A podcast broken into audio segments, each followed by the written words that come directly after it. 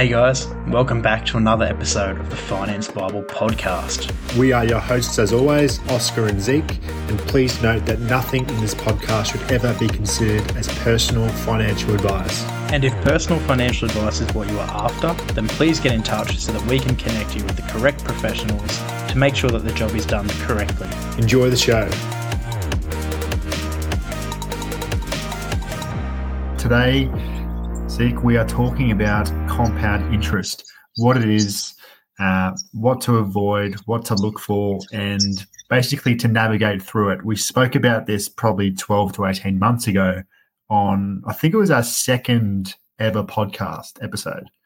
Correct me if I'm wrong, but we just thought we'd we'd refresh it and uh, talk about the new insights. But before we do that, Zeke, Movember is still underway. How is the Mo looking?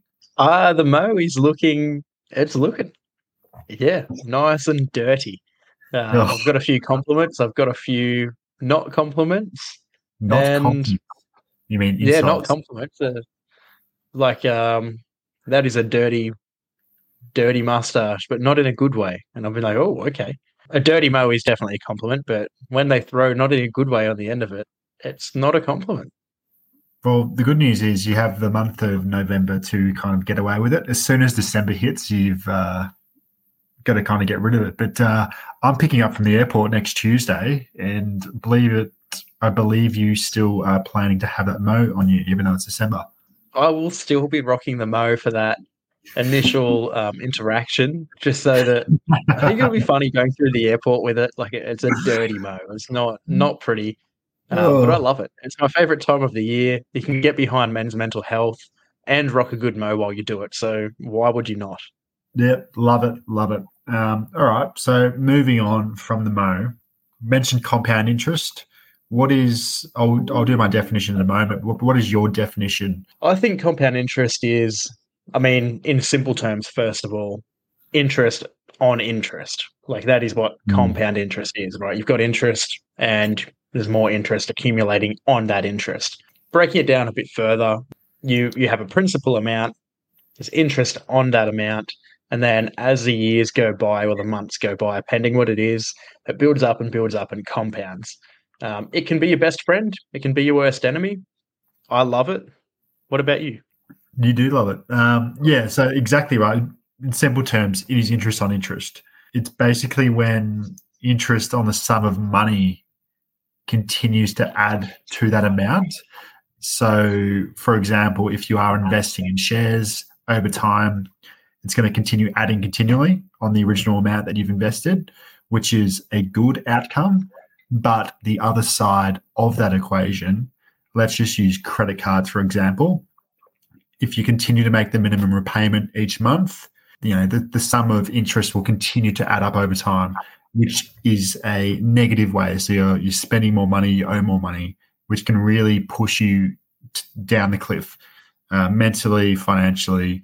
And yeah, you've really got to make sure that compound interest is working for you and you're not the one getting basically ripped up because of the uh, credit card situation.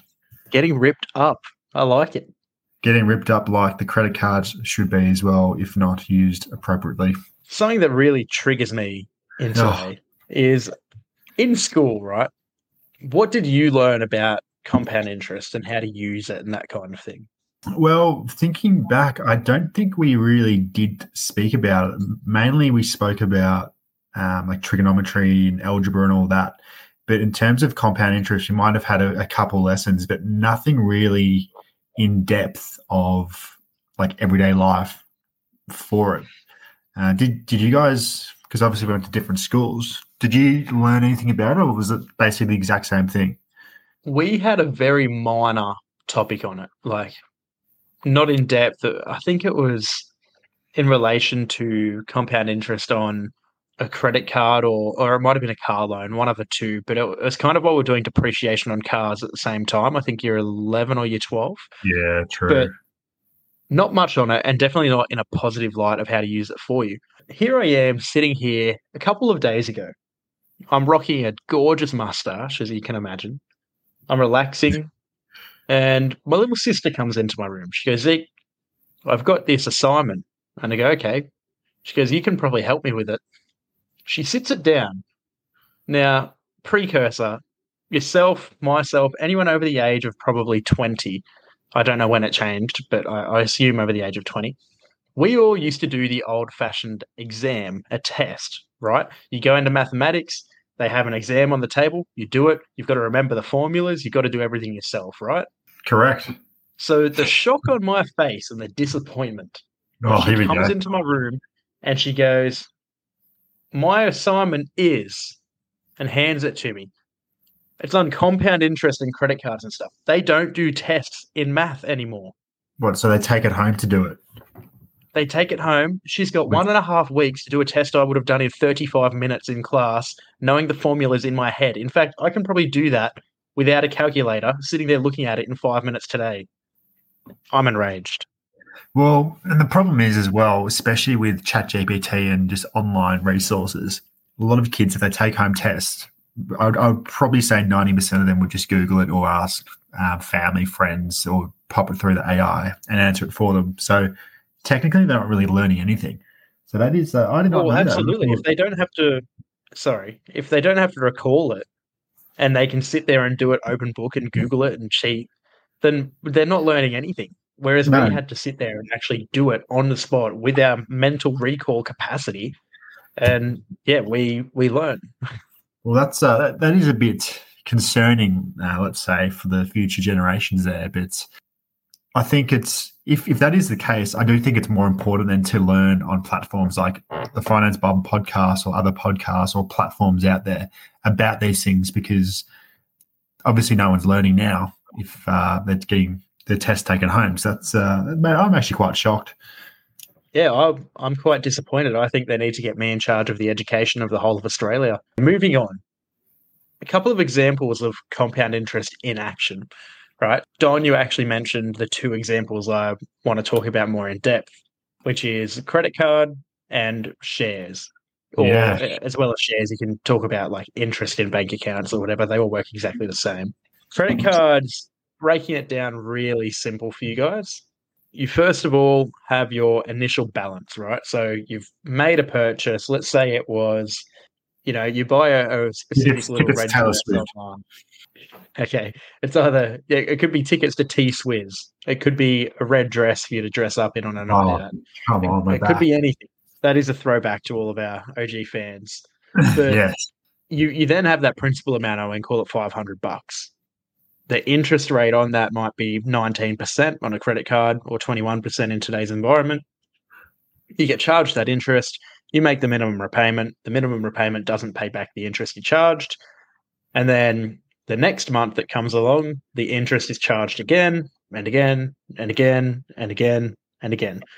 That's basically how it works on a credit card unless you're paying higher amounts than the minimum repayment, you're going to lose a lot of money long term.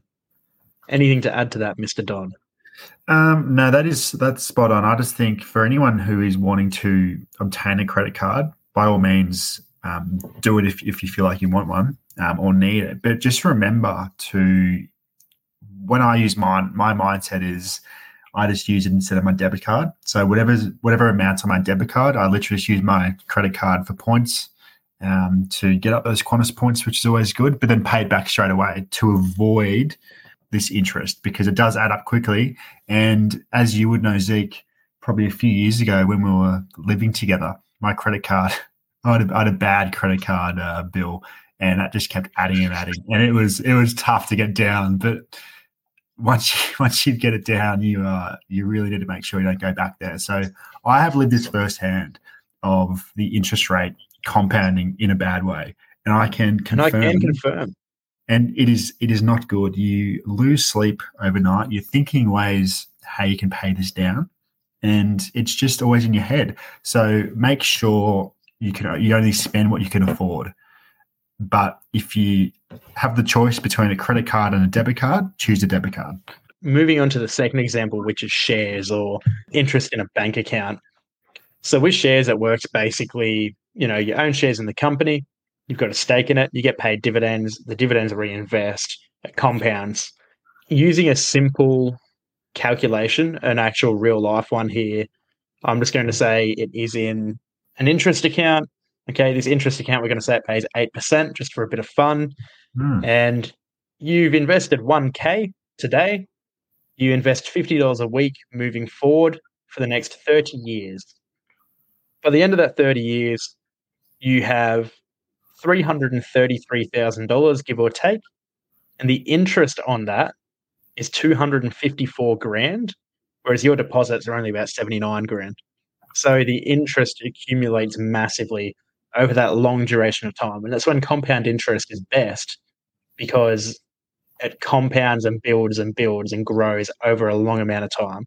If you change that strategy a little bit, you do the exact same thing, but only for 15 years, then your interest doesn't half. You'd think, oh, 15 years, 30 years, it's half. The interest might be half. No, it goes down from 254 grand to $38,000. So a huge difference of over two. Yeah, That is- insane. Simple example. That is a very simple example, and it shows that time is on your favor. So even if you're, a, let's say, 15 or 16 and you don't have much money, even if you pop in, let's say, 20 bucks a week, just starting younger and having an extra 5, 10, 15 years of when you're wanting to retire is a big different, as you just mentioned there with the numbers, Zeke, to show the overall amount. And there's heaps, heaps of different platforms online you can actually play around with this. Um, Money Smart compound interest calculator is a good one I've used in the past. So you can pop in what you're you're happy to contribute on a regular basis, how often it is, um, your initial deposit, and how many years you want to do this for, and that will show you the exact number um, compounded with the interest rate you give it of when you hit, let's say, 60 years old, what the total amount will be, um, and that total amount that you would have obtained through the investments as well. So there are a lot of good tools out there if you're trying to figure out, I want this amount in retirement through shares. What do I need to put in per week? So it's probably a good idea to start thinking about it as opposed to getting to 55 or or even 50 and not starting it because time is always on your side in investing like this. Yeah, compound interest, summing it up, it can be really, really bad in terms of the bad examples like a credit card, a car loan, a mortgage, stuff like that. In terms of investing, it can be really, really positive and you can manipulate that and use it to your advantage and really just get good growth with that. It's how I leveraged into my first investment property. It's how a lot of our clients are actively going ahead and building up the savings to then invest or buy their first home and that kind of thing. It's only a small commitment every week, consistently for a long amount of time, and it pays off. Aside from that, have a lovely day. Catch you next time.